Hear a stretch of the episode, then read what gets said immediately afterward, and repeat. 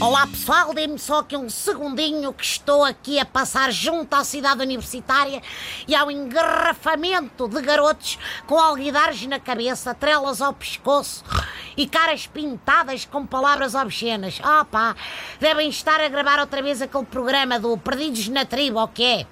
Que isto é do mais selvagem que eu já vi, honestamente. Espera lá, tenho, tenho ali um empregado menos a fazer-me sinal. É? Ai, não é um pregado, é um tipo de tuna. A roupa é que é parecida, eu às vezes confundo. A mulher gorda a mim não me convém. Eu não quero andar na rua com as banhas de Puto, ninguém. nenhuma mulher gorda ou magra, com dois dedos de testa, quer andar contigo, pá. Um rapaz novo a cantar canções medievais, mas onde é que isso já se viu?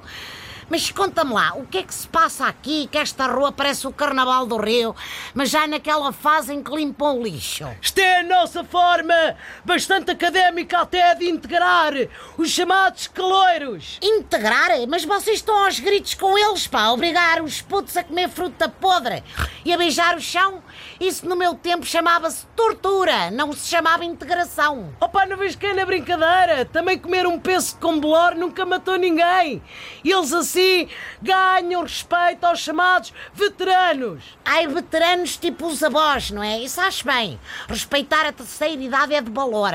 Ah, ah, ah, não, veteranos tipo eu, que já tinha nove matrículas na faculdade, ainda estou no primeiro ano, porque curto bué a vida académica. Meu amigo, vida académica é ler as sementas e fazer exames, Catano. E depois como é que a gente tínhamos tempo para espalhar ovo podre no cabelo dos calores? Saia já do meu táxi, seu energúmeno. Vai a pé para aprender. Opa, Fónix!